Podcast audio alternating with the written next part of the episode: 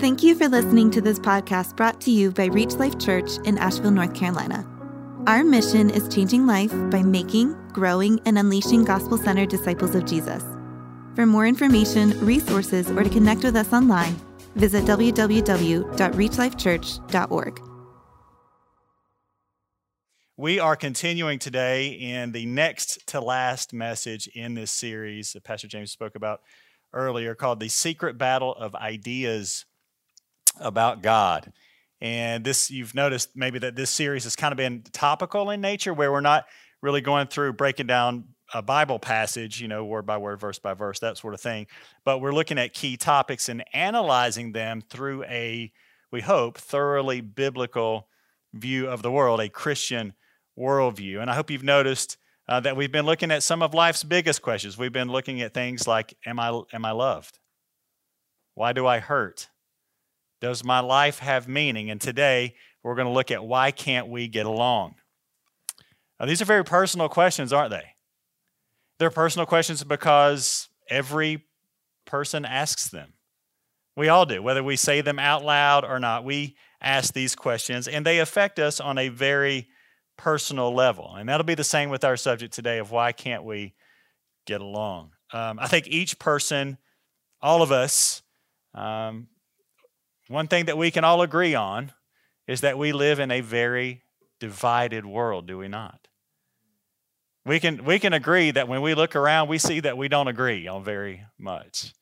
Um, it's, it's usually divided. It's like it's, it's the rich versus the poor, or men versus women, or black versus white, or old versus new. And there, there's really not an area in life where we look around and don't see division or conflict of some kind. And it really does feel like, at least to me, maybe, maybe you can agree or disagree by nodding or, or shaking your head. It seems to me like the kind of one of the pervading moods in the society is us versus them. Doesn't it feel that way? It's like an us versus them. Why is that? Why is there so much animosity and conflict and contention between us? Why can't we get along? I'm glad you asked. We are going to be uh, talking about that today. As we've learned in our series, you know, there are plenty of competing voices that seek to answer these questions of, you know, am I loved? Why do I hurt? Does my life have meaning? And there is true of our topic today. Why can't we get along? There are plenty of voices that seek to answer that question. Um, you know, this uh, this idea of conflict affects us most deeply when it damages our personal relationships. And that's where we see the most, it seems that, the, that we hurt the people we love the most, and the people that we love hurt us the most, more than, more than other people. Um, but it's also disruptive, not only in a very personal one to one level, but it's disruptive on a societal level because when we experience conflict with one another, it spills out everywhere else, does it not? We've seen that in our own lives. Sadly, I think most of us can say, yes, that's, that's actually true. Think about some of the things that we have personal conflict with one another about. Maybe these days we get into conflict with one another, one another over religious or ethical or political views. Maybe we argue with our neighbors because one of our dogs got in the other person's yard. And you, y'all know what dogs do in people's yards. Uh, that's not in my notes. Kelly's uh, shaking her head at me. Don't don't go down the rabbit trail. Yeah. Uh, maybe we have conflict with our parents who, no matter how old we are, we are still their little boy or their little girl. Maybe someone has treated us unfairly and it causes conflict. Maybe we have treated someone else unfairly and that causes conflict. Maybe we've made false assumptions about one another and now we have conflict. Well, what do we do? when we have conflict. One of the first things that we do, whether we're uh, conscious of it or not, is we, in our minds, trying to try to backtrack and work back through how did we get in this conflict, right? Why are we here in this place? And we try to find out what caused us to be in the conflict in the first place. Well, this brings us to our first key Bible passage of the day, and we're going to refer to this passage a lot. It's in Matthew chapter 7. And you can go ahead and turn there in your Bible. Um, but it's coming up on the screen. Um, like I said, you can turn in your copy of the Word of God. If you have it with you. Matthew chapter 7, we're going to read verses 15 through 18. And Jesus is telling us in this passage that the fruit of a tree is a really great place to look if you want to know what's at the root of the tree. In other words, you can look at the fruit of a tree and really determine what kind of tree it is. So check it out Matthew chapter 7, verses 15 to 18. He says, Beware of false prophets who come to you in sheep's clothing, but inwardly are ravenous wolves. You will recognize them by their fruits. Are grapes gathered from thorn bushes, or figs from thistles? So every healthy tree bears good fruit, but the diseased tree bears bad fruit. A healthy tree cannot bear bad fruit, nor can a diseased tree bear good fruit. Jesus is very right here, isn't he? Of course, he is. He's Jesus. Uh, but you really can judge the fruit in order to reveal the root. You really can. And this is why we try to get to the roots of our problems. Uh, there's something at the root of this thing, including this thing of why we can't seem to get along with one another. Now, there's going to be a couple of truths coming up on the screen, and I want to really emphasize these this morning. You'll hear me, hear me repeat them over and over. You can take a picture of them. You can write them down. If you're watching on your phone right now, take a screenshot. These are super important. First, uh, check this out. What we see as the root of the problem determines how we view that problem, how we view the other person, and how we deal with the problem between us and that person. I'm going to read it again. What we see as the root of the problem determines how we view the problem, how we view the other person, and how we deal with the problem between us and that person. That makes sense, doesn't it? Now, not only is this true on a personal level, but it's true at the larger level, larger scale as well. Remember how I said personal conflict, personal problems bleed out into everything else. And that's true.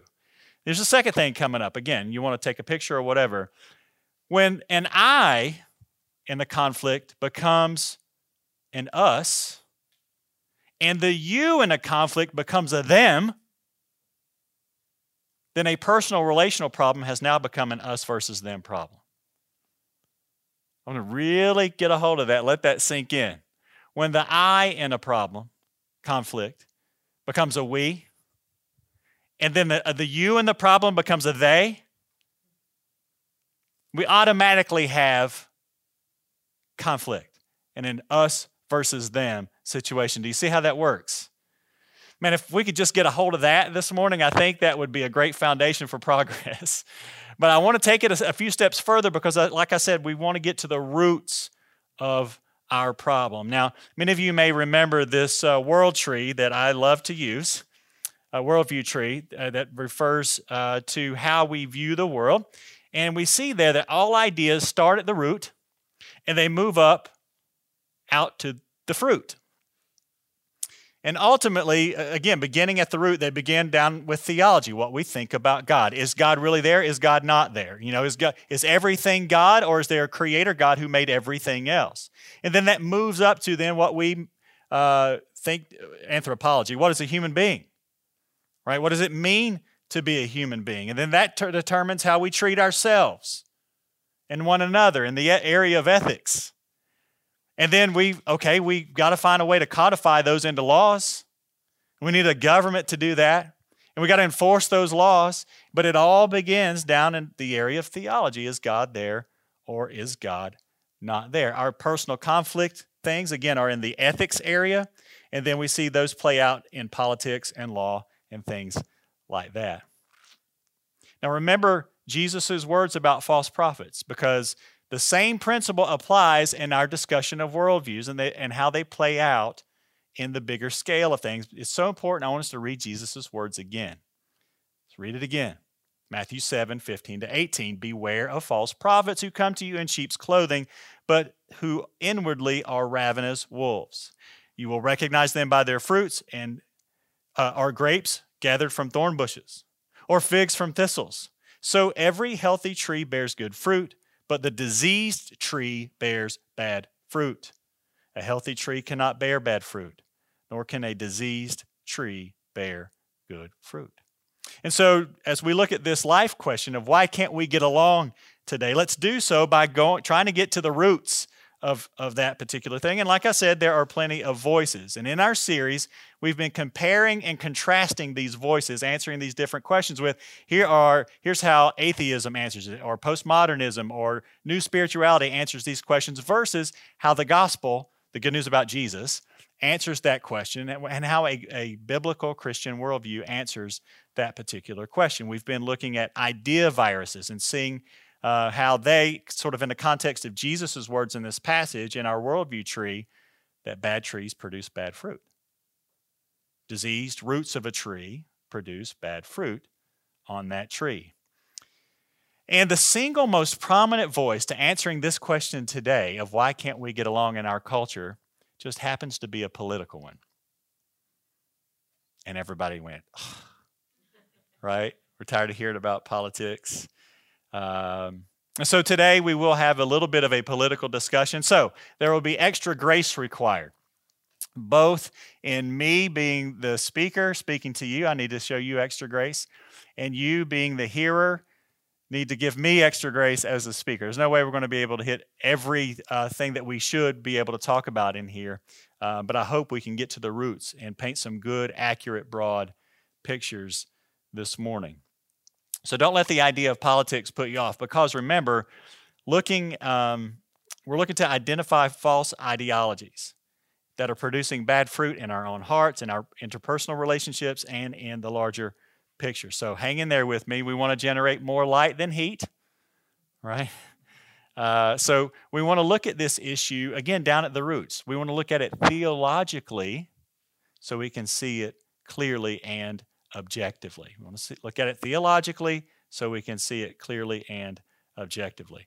The answer in our culture, it's a political one, that is most uh, frequently used to answer this question and is increasingly becoming the consensus around us in answering this question, is given by the worldview of Marxism. Now, that in itself is a statement that can cause conflict. I know. I know. And when I say the word uh, Marxism, I lost some of you. Hang in there with me, right? Let me show you why this is important this morning.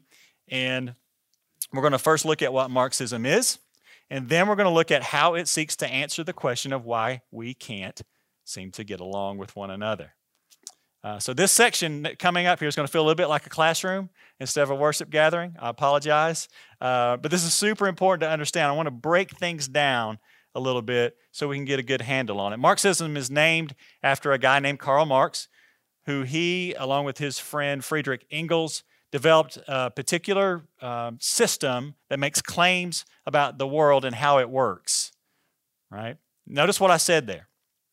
Marxism is a claim about reality and how the world works. That's what a philosophy is. It's a set of claims about reality and how the world works. So, what is the philosophy of Marxism? You see it up there.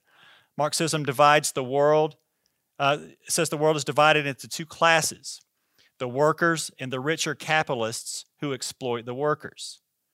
Conflict between the classes is necessary, and as the, and as the result, there would hopefully be a reversal where the workers own the means of production, which would then ultimately result in communism or a classless society.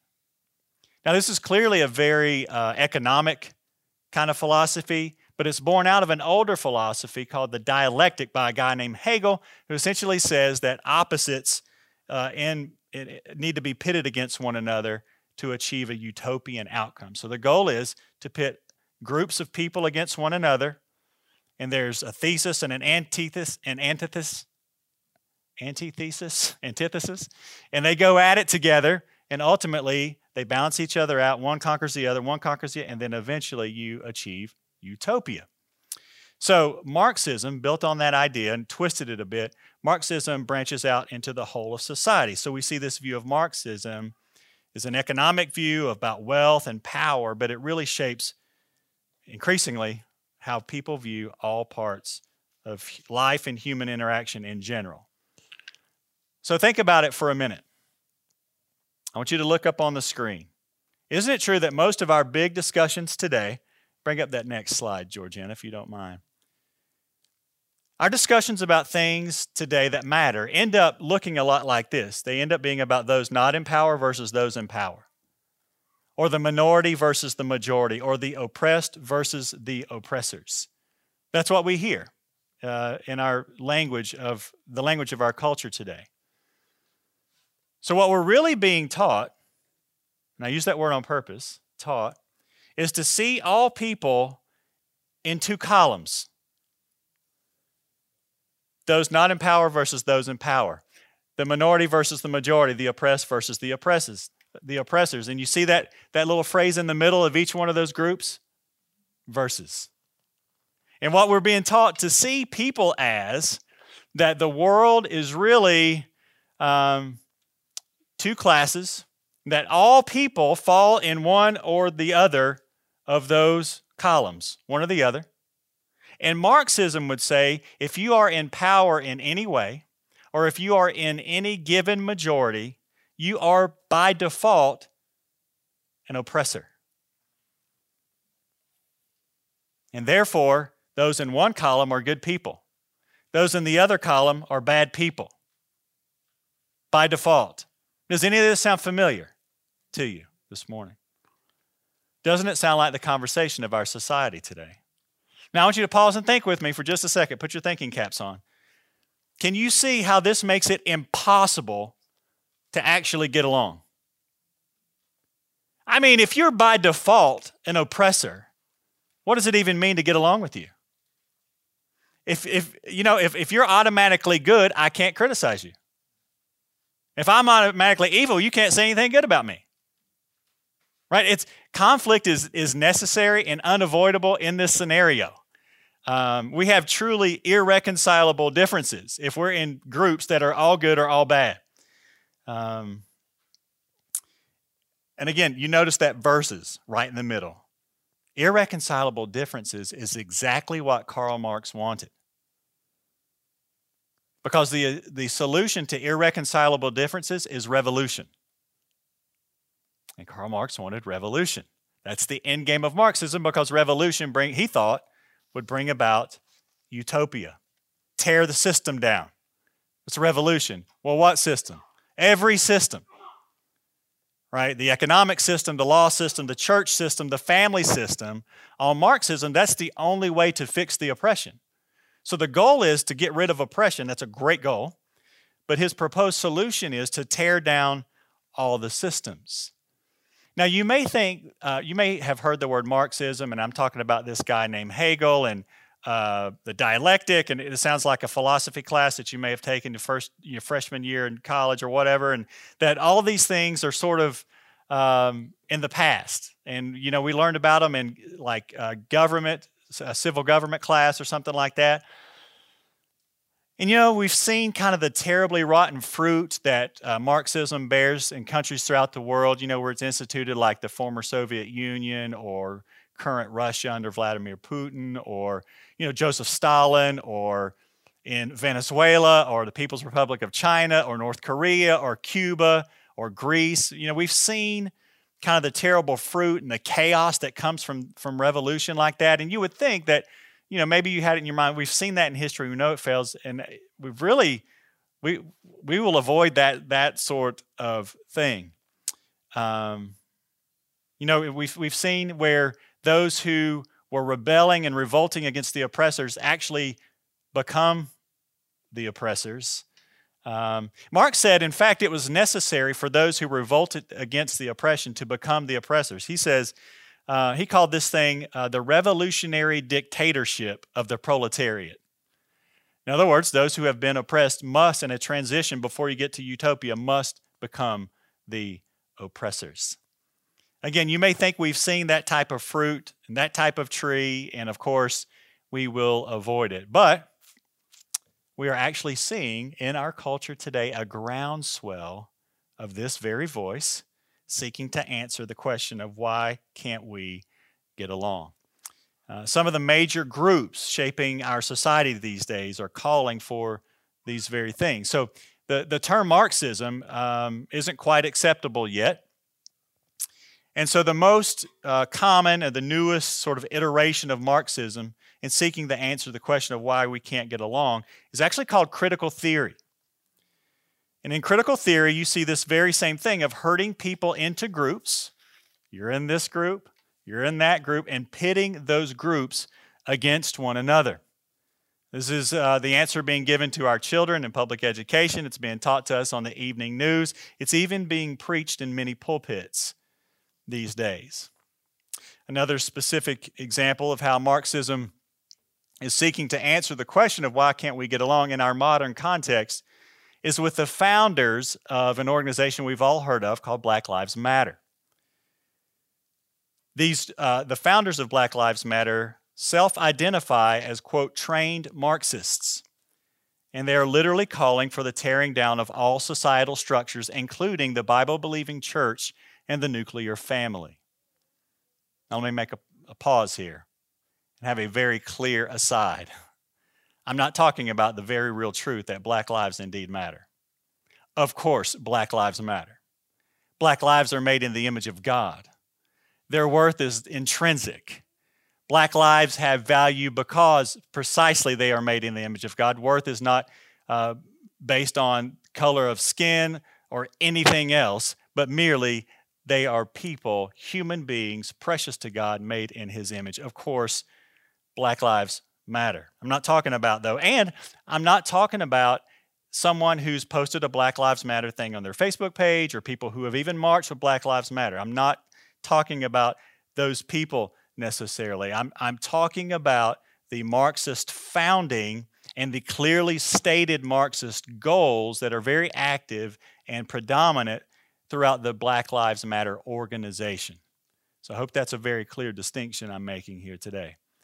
And again, the reason I'm talking about them is because by their own self identification, they are trained Marxists who are indeed providing a Marxist explanation, an answer for this question of why can't we get along. And as the answer, they are pushing for a revolution as the cure. That's not an overstatement. Uh, if you want to talk with me later, I can show you the receipts of where they this this is their state their stated goals. Um, the same sentiments are true in another organization uh, that's influencing our culture called Antifa, which is why you see uh, BLM and Antifa align so closely together in many instances. Now, Antifa means anti-fascism. I'm an anti fascist too. I think fascism is a horrible thing and it's great to be anti fascist. Now, and of course, we should all be anti fascism, but they are also pro Marxist. And that's important to understand. Just like Joseph Stalin was anti fascist when he helped us stop Hitler, he's also pro Marxist. Um, and Antifa wants a revolution too. In fact, just shortly after Joe Biden was elected, Antifa came out with a statement and said, We don't want peace. We want revolution. Right? So a lot of people were applauding that, you know, uh, Biden's in office. This is going to be a change of things, and we pray it's a change for the good. And Antifa says, we don't want that. We want revolution. Um, so th- their goals are, are very clearly stated. So here's what's taking place with these type of, of agitators, and, and they would call themselves that, agitators. There are indeed very real uh, issues of racism in our, in our country. I hope we can all sadly acknowledge that. There are very real places in our various systems that are racist at their root and in their practice. I hope we all can acknowledge that. But these trained Marxists, these organizers behind BLM and Antifa movements, are looking to capitalize on and take advantage of the plight of real racism faced by black Americans and use it as sort of a Trojan horse to promote a broad scale social revolution. That's what's that's what's taking place. And while I'm being politically incorrect, let me let me make a very clear and important aside again. If you are putting people into classes and pitting those classes against one another for the purposes of revolution, it is evil no matter who's doing it. Whether you're burning down your neighbor's business and seeking revolution for the cause of Marxism, or whether you're storming the Capitol and bashing in doors for the sake of advancing MAGA, they are both evil. You're following a worldview that is not founded in the gospel of Jesus Christ and will never, ever, ever lead to actual peace. We need to be very clear about that. Again, as I said before, history has shown the glaring failures of Marxist theory. You know, this herding people into groups and pitting this group against that group, and then hoping that revolution will solve the problem. So you can call it Marxism, anti fascism, critical theory, or whatever you want. It's ultimately the same thing. They're branches on the same tree, as it were. They are the same Marxist roots and they operate under the same key tenets of Marxism. So, why is Marxism so bad? Let's look at the worldview tree again. That'll be coming up. Again, down at the roots, down in theology, Marxism is founded on an atheistic view of God. There's no God. And then it's founded on a materialistic view of humanity. We are only matter in motion. We are chemicals fizzing around each other, and that's it. So Marxism has misidentified the very roots of all reality. It denies that God is really there. It denies that you are really people who are valuable, intrinsically created in the image of God, and therefore we shouldn't harm one another. Right? You were just chemicals fizzing. And so, because it, Marxism misidentifies the core roots of reality, it cannot possibly properly diagnose our problem of why we can't get along, let alone provide the accurate cure for why we can't get along. So, just so we're sure uh, to identify the anti God root uh, that's very clearly at Marxism, I want you to hear it summed up by its founders, Karl Marx and Friedrich Engels themselves. When Frederick Engels uh, heard that some Christians were using Acts chapter 2 to promote socialism, which ultimately leads to communism, he wrote against uh, kind of uh, joining the two. He said this this is from Frederick Engels, the, the co author of the Communist Manifesto, in case you don't know who that is. He says, These good people are not the best Christians.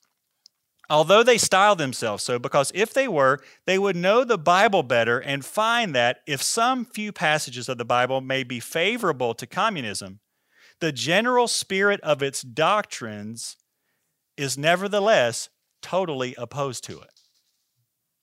So, what you're hearing, these are not my words. These are Frederick Engels, the co author of the Communist Manifesto with Karl Marx, is saying that the Bible is totally opposed to their philosophy.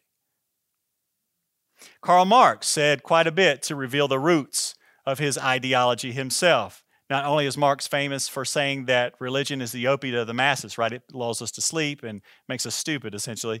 Um, but he said a lot more. It's coming up on the screen. He says the abolition of religion as the illusory happiness of the people. Let's pause there. He's saying religion is the illusory happiness of the people. It's, a, it's an illusion, needs to be abolished. He says, is the demand for their real happiness to call on them to give up their illusions, religion, about their condition is to call on them to give up a condition that requires illusions. In other words, to believe religion, you've got to be delusional because it's an illusion. And if we really want to set people free, we have to abolish religion. That's Karl Marx. And finally, let me show you the, another thing that he said here. This is the, the closing of the Communist Manifesto. I wish to avenge myself against the one who rules above. The idea of God is the keynote of a perverted civilization. It must be destroyed. My object in life is to dethrone God and destroy capitalism. Is that clear? We see the roots. See the very clear roots. This rotten tree can only bear rotten fruit.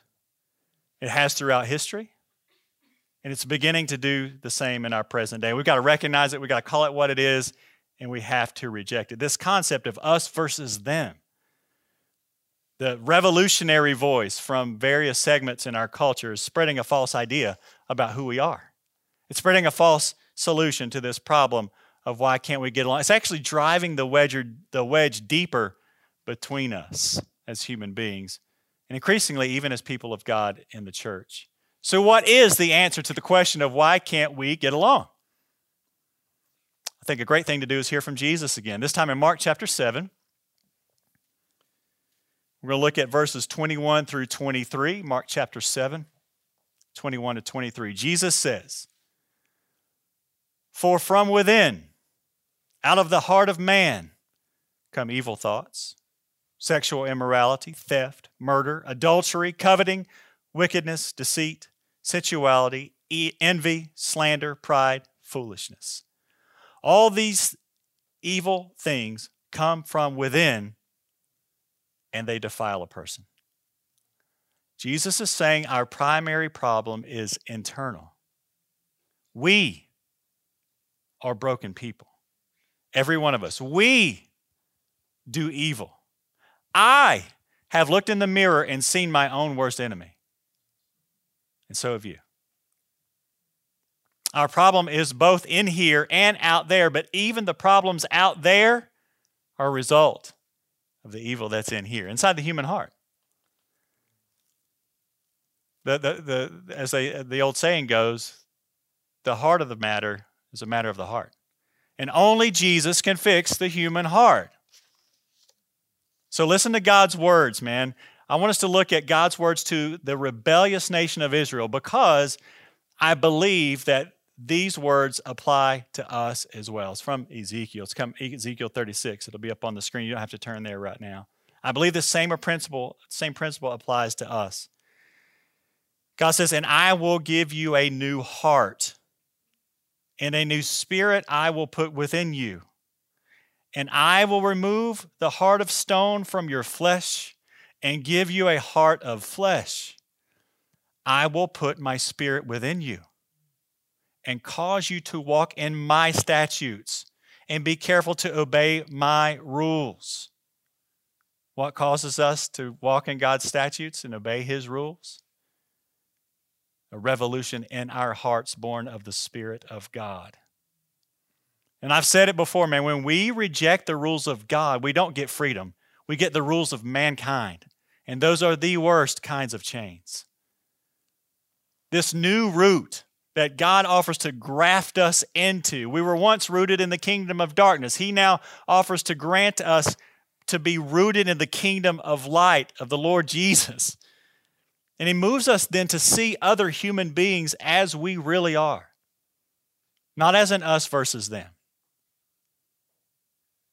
but as a me when confronted by my own sin, and as a we in working together to love one another as we really should. To seek true justice, to love true mercy, and to walk humbly before the true and living God. That's what God wants to do in our hearts and wants to do in our culture around us. So let me end with this. You know, the early church had division among itself as well. They would have been asking the same question why can't we get along? Right? Now, in their context, it had arisen in their midst because Jewish people were in an us versus them situation against non Jewish people. And in Ephesians 2, the Apostle Paul reminds them that because we can know the Lord Jesus has torn down the dividing line between us and God, by the same act of Jesus tearing down the dividing uh, of between us and God by what he did on the cross. Because we know that's true, we know that Jesus, in that very same act on the cross, was tearing down the dividing line between us and one another.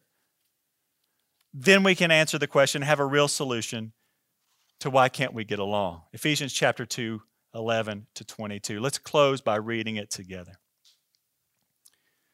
Therefore, remember that at one time you Gentiles in the flesh, called the uncircumcision by what is called the circumcision, which is made in the flesh by hands. Remember that you were at that time separated from Christ, alienated from the commonwealth of Israel, and strangers to the covenants of promise, having no hope and without God in the world.